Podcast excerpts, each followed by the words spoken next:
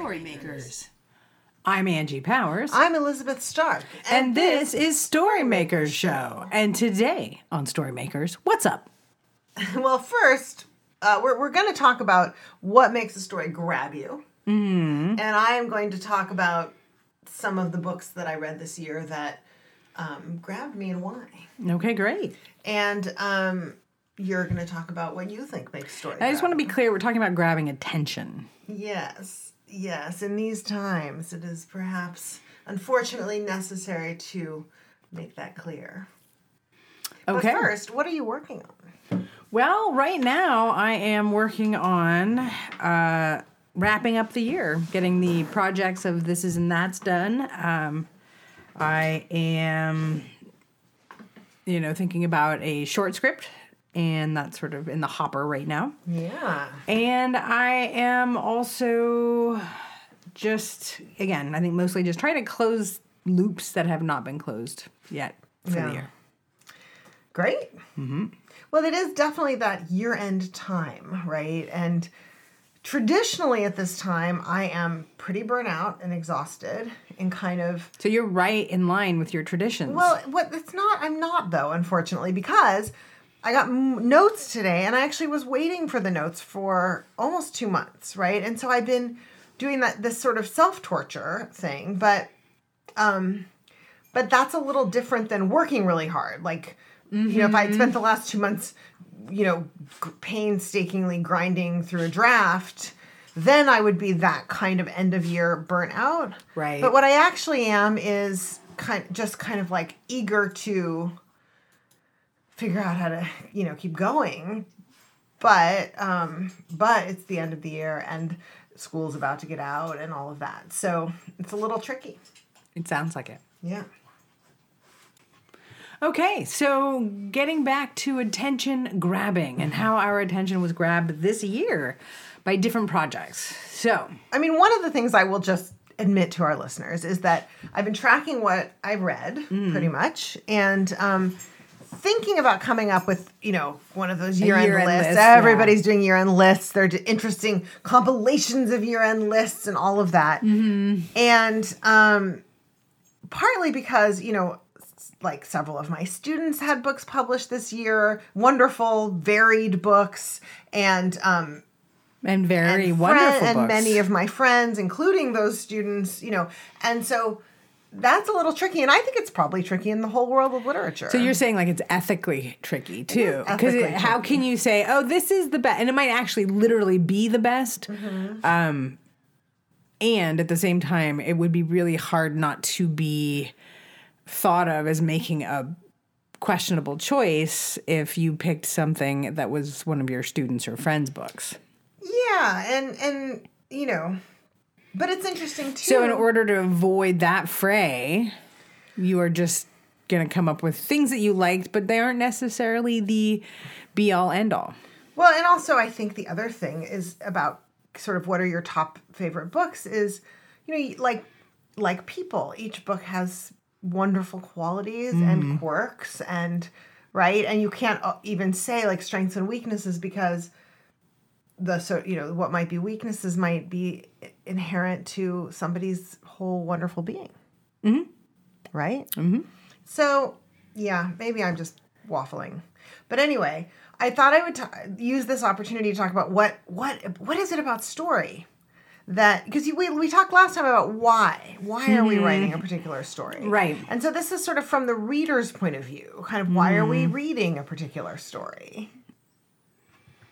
so this just in Uh huh. we also put together a list of some of the movies you saw and loved And mostly just saw. well we put together a list of movies you saw and then i thought from that you might be able to And I think if we use the litmus test of and could remember seeing, I then am like, yeah, those had an impact on me. But you know, sort of uh, let's okay. Let's start with like when you look at your list, what what's one that you know just really did grab you? I know. I just have to think about it. They all they they all did in different ways. So we're not like comparing them to each other. We're just trying to say, okay, what worked here? Well,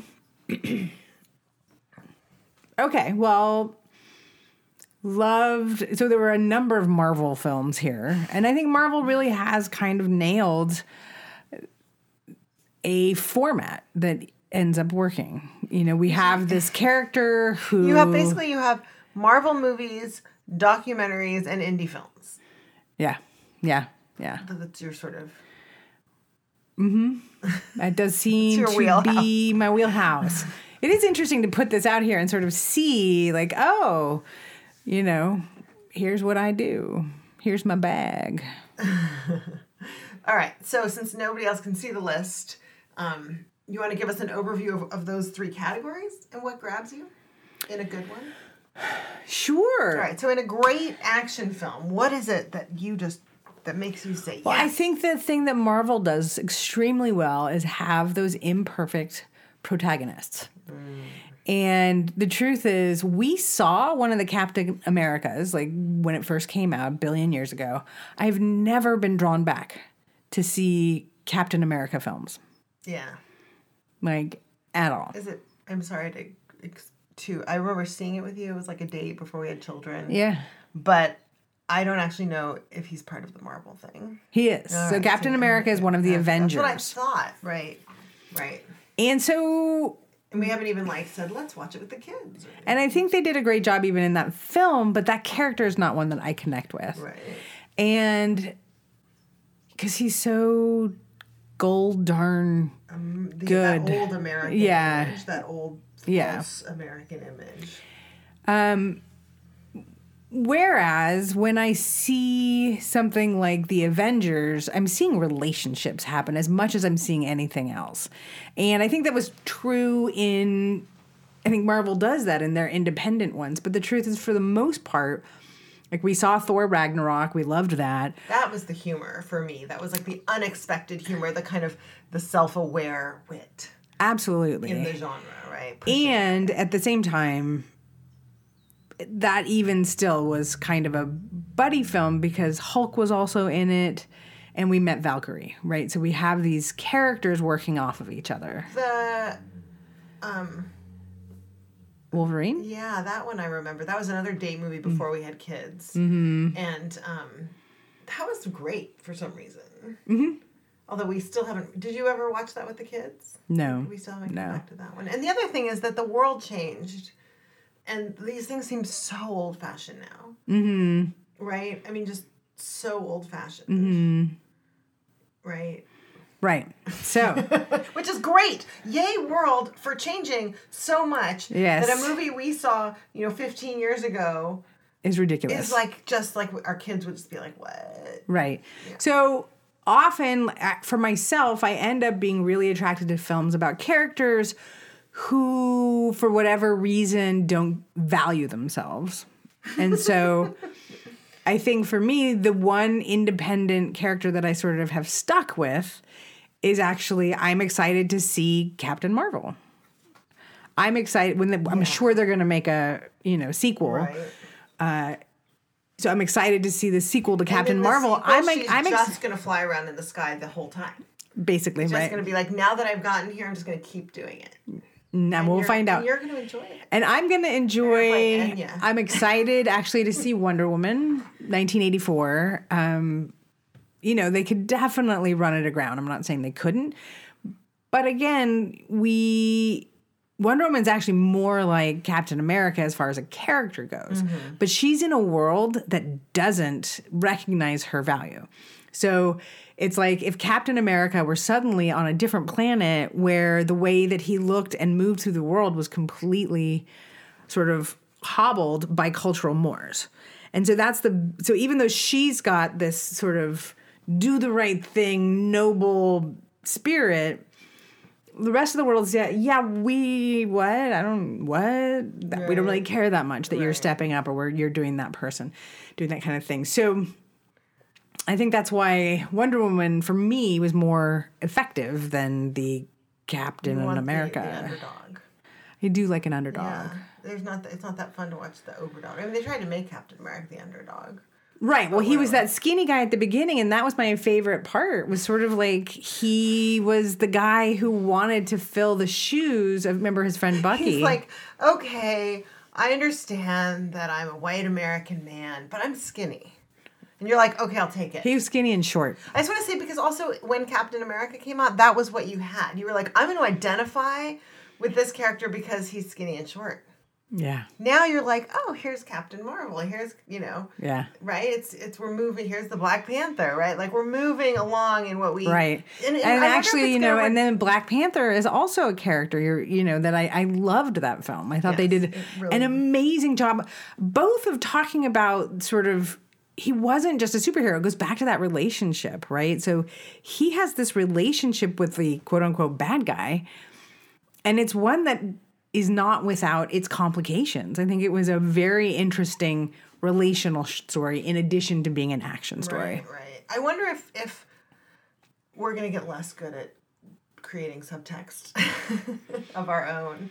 You know, Why? Because it's not as necessary that we do that kind of work, that we project, you know, our other kinds of identities onto, you know, small, like like on like oh he's a short, skinny guy. You know what I mean? So we're like we just we, Mm-hmm. We had, we had to get really creative to see ourselves, is what you're saying. Yes, and now, exactly. Like, now, oh, that was a queer film because like the girls liked each other, like not like as friends. It's like, you know, Right. Mm-hmm. like Chloe liked Olivia, right? Like, that that is that Virginia Woolf. Is like for the first time in history, like Chloe liked Olivia. yes. anyway, it's in it's in it's Yeah. Lillian. Faderman So- did so a what- book called Chloe Likes Olivia. That's a For films, it'll be in the show notes. and not in all cases, but in films, I would say for me that one of the main things that grabs my attention are characters I'm happy to hang out with who have a relationship that matters. So let's p- look at some of this Avenger stuff in Mm-hmm. relationship to some of these indie films. Because you said Mm-hmm. flawed character, relational film, and um, I don't know. Is there anything else in terms of? Oh, I mean the the sort of dynamics of superheroism. Big obstacles, like you talked about with the Black Panther. Actually, I mean, for me, and- for me, the things that make it less compelling, actually, and I actually like oh, action, but the things that make me less compelled are the pieces where it's just big action. So, in like, if you think about Endgame, right, and so they're all fighting Thanos, and uh, I think Spider Man passes Captain Marvel the gauntlet. I think I did not see. That. Anyway, and so here's this young teenage kid who's super, right?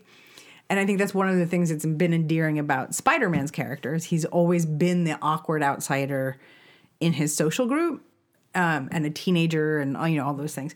So he passes Captain Marvel the gauntlet, and there's that moment when he's like, you know, but how's she's how is she going to get there alone? And all of the other sort of strong female characters come out. None of them are looking at the camera. They're all looking forward. And I don't remember exactly who said this, um, but one of the characters like, she's got help.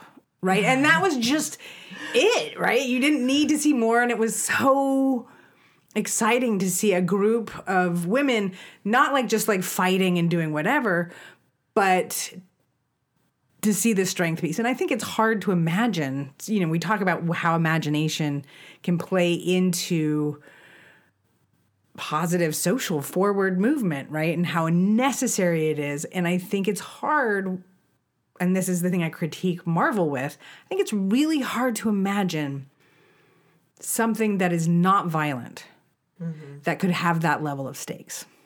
All right, well, let's turn to the indie films. Let's- pick out an indie film that you love, that you grabbed you. Well, you don't want to pick some, do yours? You don't want to bounce No, back and I- forth? Well, no, I think we should. I would like to look at the lens through the lens of what we've been talking about and see if it applies to your indie films, and then we'll bounce over to me. Okay. Well, The Last Black Man in San Francisco, I, I kept thinking about that one. That's such a beautiful film. highlight. Um, Queen and I will say there was a, there was an action there was an action scene. I mean the they did that amazing skateboarding yes. that was actually kind of thrilling. Right. And however awkward those two were, and they were such specific characters. Yeah. And again, I'm talking about The Last Black Man in San Francisco. They were in relationship to each other. They were in a world that was not valuing them, right? They were doing, they were the underdogs. They Yeah. were these other pieces.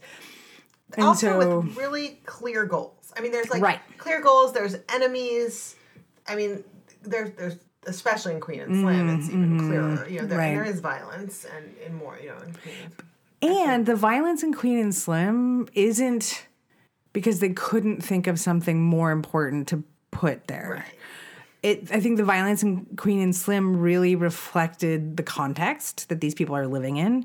And I think it also when they chose not to have violence, mm-hmm. right? That they these are people who are in a community and this community is unrelentingly impacted mm-hmm. by violence. Right. Right? So I think they had to be really thoughtful. They seem to be very thoughtful about when you use violence and how you were going to show it Yeah. right? Yep. Absolutely.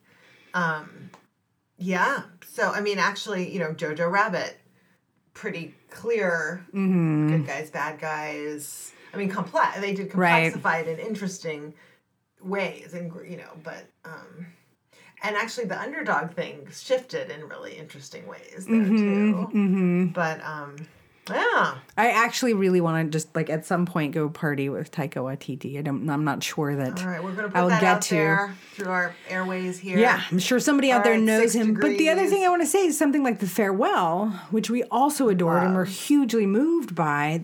Something like that, we do have life or death stakes. Yeah. But there's something else, something beyond it. Well, and the relational, the relationship, The relation's still there. The, and systems. I mean, all of these Mm-hmm. things are in some ways about systems, systems of power, relational systems of Mm-hmm. power, right? And and kind of how we interact with those. Right. And in the farewell, I think I can give the context without giving it away. You know, you have this character who, in one context, is completely baffled by her family's choices. And this is sort of the story of how she comes to a different place to understand something that seemed so foreign and wrong to her. Mm-hmm. Like, why are you not telling Right. her this? Why aren't you giving her this dignity? And such great juxtaposition. I loved the scene with the brother, her uncle, talking about their responsibility to shoulder the emotional challenge. And then, of course, he can't. How can you? Right. And so we just, we see these ideals that we all kind of, you know, no matter where you are, they aren't necessarily all the same ideals, but we have these ideals that we want to live up to and, and fail so miserably. And then that compassion we end up having for the characters who are striving so hard to live up. To impossible ideals. Yeah. And then how do what do we create in the in their stead? Do we still hold the impossible ideals? And I think you know, and, and, and I think in some ways that movie said yes, right? Which is which was a surprise. It was a surprise. Yes. All right. Well, I have this ridiculously long list, and I, I've sort of consequently started to feel like I don't know how to talk about books. Um, and I was not trained as a book talker. Mm. But um, I but I was trained as a book writer. But um, Well, let's reverse your questions then. For the ones that stand out to you, okay. What was something that, just even one, what grabbed you? What was one thing that grabbed you? So, um, well, voice.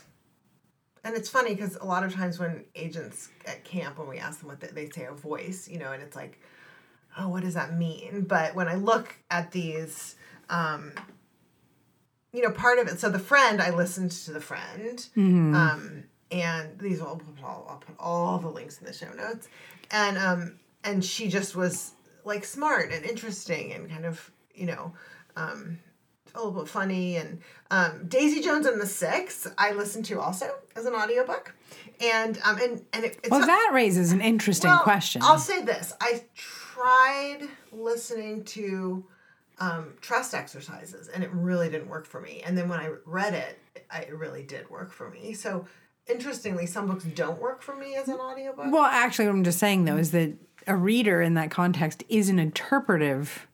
Well, especially Daisy Artist. Jones and the Six, because mm-hmm. Daisy Jones and the Six was almost something else, the audio production, because it had a variety of well-known, mm. you know, famous actors brilliantly playing these parts like like these were sort of monologues and they were tell and they really did it you know their voices would they would and it was it's set up as an oral history the book is you know fictionalized oral history. So they would be they would do the pauses and the thinking and the tr- sort of starts and stop. I don't know just it was it was a it was one that i would say would be better to listen to as an audiobook Interesting. to read but who knows? I didn't read it.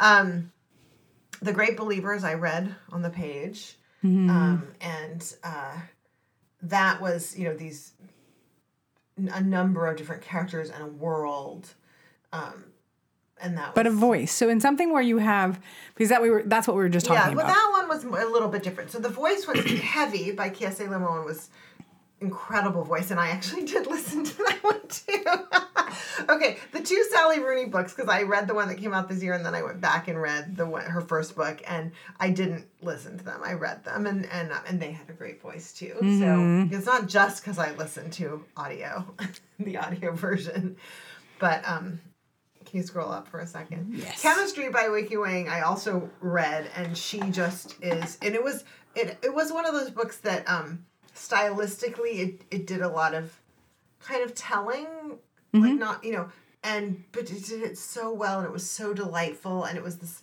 and it was sort of funny and it kind of insightful so um so that was a good one um but I like I would say other books that I loved, um, like The Nickel Boys, was about structure. Mm-hmm. But I, yeah, I think it. Well, I mean, I mean, how do how do you break that out? To be honest, I mean, I get that you can break out structure in a particular way, but at the same time, there's something about the well, what I mean by structure is actually that I was given like almost it felt like a transparent access to just the story, like like I was in it in a certain way. and yet the voice was kind of amazing. Yeah, yeah, yeah. I mean, well, so okay. And Olive again, voice. Cantoras, which was a book I really loved this year by Carolina de, Rob- de Robertis. Um, she, I mean, that one thing I noticed because it's it's a sweeping saga is that, um, so it doesn't sort of say like here's the lead problem in the jacket copy where you're sort of thinking, okay, how do they get out of that or whatever, right? You go into the book to find out like, well, what happened with that? And this is different, but but in fact, every scene also had kind of conflict that really mattered and it was very relational, very much um, you know, that um the relationship of the people to each other. Uh, um, the Water Dancer, um, Ta-Nehisi Coates' novel, first novel, was um, really beautiful and kind of brilliant.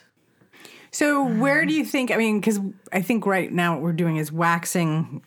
Yeah, You know. I'm a fan, and maybe Yes. that's sort of how I read. Now, when I teach, I break out and look at what's working. Mm-hmm. I don't really look at what's not working. I've never done a class of like this fell flat. You know, this didn't work. Mm-hmm. Um. So, Well, because that I think would not be cool. but I also think that, and this is one of my, you know, this would be my weakness, were I to be an English professor, which I have been here and there, is that I I'm reading like I'm reading for pleasure. Is that a weakness? well, I'm sure not many, sure many of the people on your list would be like, "Great, I'm glad you liked it." And I think it's really interesting to remember, we story makers. Um, I mean, and, and I will say pleasure, and I mean, you know, for example, with with the Nickel Boys, I, I you know, I was like, oh no, I know this is going to be really sad and really hard, and people would talk about that. I mean, I think Zadie Smith on a podcast was talking about how hard it was to read, but like then saying he really nailed it, right? But but you still, when you hear that, you think like, oh, maybe I don't want to read this really sad book, right? Like mm-hmm. because you're because when you actually go to read, you're sort of like, okay, what do I feel like reading right now? Well, that's that whole thing about the Netflix queue, right? They did that study like when Netflix first came out, uh-huh. where um, people would put all of these like really important films in their queue, and they would end up actually watching like another episode of Friends, and so it didn't actually correlate. So we have this part of ourselves where we're like, oh, we we want to be the person who's read that or watched that or is in in that kind of conversation. But the truth is, at the end of the day, you know, I think this. And the truth is for me, I and you know this about me, I don't get through a lot of books. I don't get through them. I, I read a lot of them, but I don't get through them because they don't hold me. And the Nickel Boys held me Yeah. all the way through. Yeah. No, that was that was an amazing book, and I will just say um, that I that is true of me too. I've I've I read sixty books, not not counting manus unpublished manuscripts, and I am in the middle of another like twenty three books. A few of which I will finish by the end of the year, and many of which I. I'm never gonna race you. but I I don't finish books, and that's the only real critical commentary that I make on a book. And I'm not always right. I mean, actually, so so A.S. Byatt, The Possession, right, famously between us. Yes. so good to be famous in the Marriage. Yes. Um, Within my marriage, within my you marriage, know some I- of my I am- stories. yes, you've heard of me.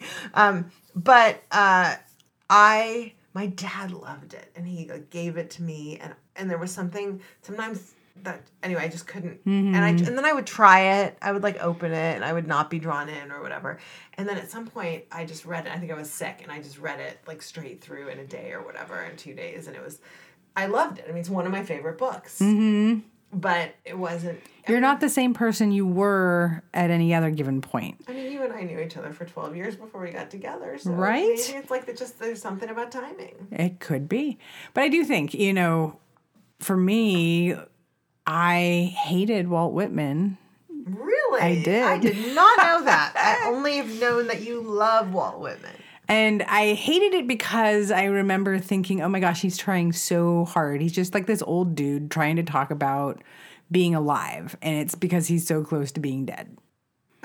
like literally, that's that was my Like, in ini- fact, he's already dead. He's already dead. I dead. didn't know it at the time, but now I know it. right and so so that was one of the things he i felt like he tried so hard around those things and in some ways i think it is that wasn't a misreading he does try really hard to be present with certain things in a way that adult life often pushes aside. Whereas when you're a young person, you are bowled over by a blade of grass. You are bowled over by the scents and the smells and the experience because they're all new. But when they're not new, you're like, "Dur, dur, dur, I don't care. I'm an old person. And so I don't think that reading was You're wrong. teenager. Right. then you get. Then So I don't think back that reading was necessarily wrong, but it was the reading of a young person. And the reading of an older person is going to bring a different perspective to it. This is so funny because you know um, Simone de Beauvoir wrote her memoir in three books, and the first one, um, which I'm blanking on the name now, but it'll be in the show notes. Um, but I loved it, and I read it when I was young. I mean, I read it when I was a teenager, and I just, I just loved it. I loved the writing, and I loved the thoughtfulness about kind of what went into hmm. creating her, and and then there was like I think her early romance with Sartre, right, when she hmm. was a student or whatever hmm. the next book starts when she's in her 20s she's she got her teaching credential or whatever and she's teaching out in the country and he comes out on the weekends they go on picnics or something and i just like i couldn't read it because i just i was still a teenager and i thought this is just like her life's become daily and mundane and boring Yeah. right now that sounds wildly romantic I, when they were living in Paris, though, like she moves back to Paris, like they have a very complex well, they have a relationship. menage a trois and- But it's not just that. I mean, like even when even if they didn't open up their relationship in that particular way, they didn't hang out. Like they would hang out in certain times in certain places, but they had very constructive. and then they're like these brilliant philosophers and all of that. So I mean, I'm sure now that the whole damn thing would be fascinating to me, and I should put it to the test. But when I was a teenager, I thought, oh, I don't, you know, it's I don't want to read about like daily life. oh my god, if I have to read another picnic story. Yeah, it, Yeah. it seemed unglamorous, to me, mm-hmm. but now it does. right. So, all right. Well, um, I don't even think I mentioned, you know, half of the books I adored. This No, I don't think you did. But there were 60 books I read or listened to, and 23 I have not yet finished. So, um, it is time for Steal This. Amateur poets borrow. Professional poets steal What have you come across in your readings and wanderings this week? that you would like to take and make your own. Well, now I've just talked about like a hundred million books, and um, and I am not ready. Well, I would like to say that I have been looking at a lot of education stuff lately Yes, for a change. for a change. And the there's a website in the UK called, I believe, the Education Endowment Foundation dot co dot uk something like that. anyway, might or might not be in the show. notes. and they've done an amazing thing where they've collected information. So we have all these ideas about what makes a good classroom, and then they have these studies. And so they sort of go through and they say, okay, like they do an analysis. Does the evidence actually support this? And when it does, what is what is the projected outcome? And one of the things that I really, really love is is also from Scott Young's book Ultralearning, but it's the idea of what of metacognition, like th- learning about your learning, thinking about your thinking, right? And I love that idea in some ways because it's really saying how do I as a person execute on the things I want to do, right? Mm-hmm. And it's not going to be the same as the things that you do, right? Like I saw two movies this year and you read 600 books. not the two. But you know what I mean. Um, and so thinking about like, okay, what are the things that I do that actually pave that way? So it's it's about paying attention. So I think this might be like sort of a prep for a New Year's resolution kind of approach. But metacognition, learning how you learn, Mm-hmm. is a very it sounds very amorphous and challenging, but at the same time learning to me is really tied up with creation. Yeah. And so getting like you know, I just remember reading like, "Oh, take yourself on artist dates," right? In the artist way, can never ever get myself out or I don't like hanging out by myself. That's not something that interests me. I'm a hugely relational person. So going out and going to a museum by myself, I think would depress me. Hmm. Whereas going out, going to a museum with someone I like and seeing how they see things and then feeling how I'm impacted by them, like that's a that's how I learn. And so it's those kinds of things where we're told, "Oh, here's how you should do something." But if you don't have a way to actually reflect on your own thinking about your thinking or you're learning about your learning or creating around your creation, you you make it harder for yourself than it have you have to. And, I, and I've always found creative people really like we like to make it harder for Right? ourselves. We like to imagine being a different person much more than we like to lean into our own metacognition. Mm-hmm. Yeah. Well, for my steal this, I'm going to do a shout out to Aya De Leon and her book um, Side Chick Nation, which I've just begun and. You know, it's got this cover with this like gorgeous, sexy woman in a the tropical background and all of that. Storm clouds. and um and it's it's called erotic suspense or romantic no romantic suspense. I keep it's romantic suspense i think. Anyway Uh-huh. it has a blurb on it that's from booklist saying like she's a rising star in the, and i think it's romantic suspense.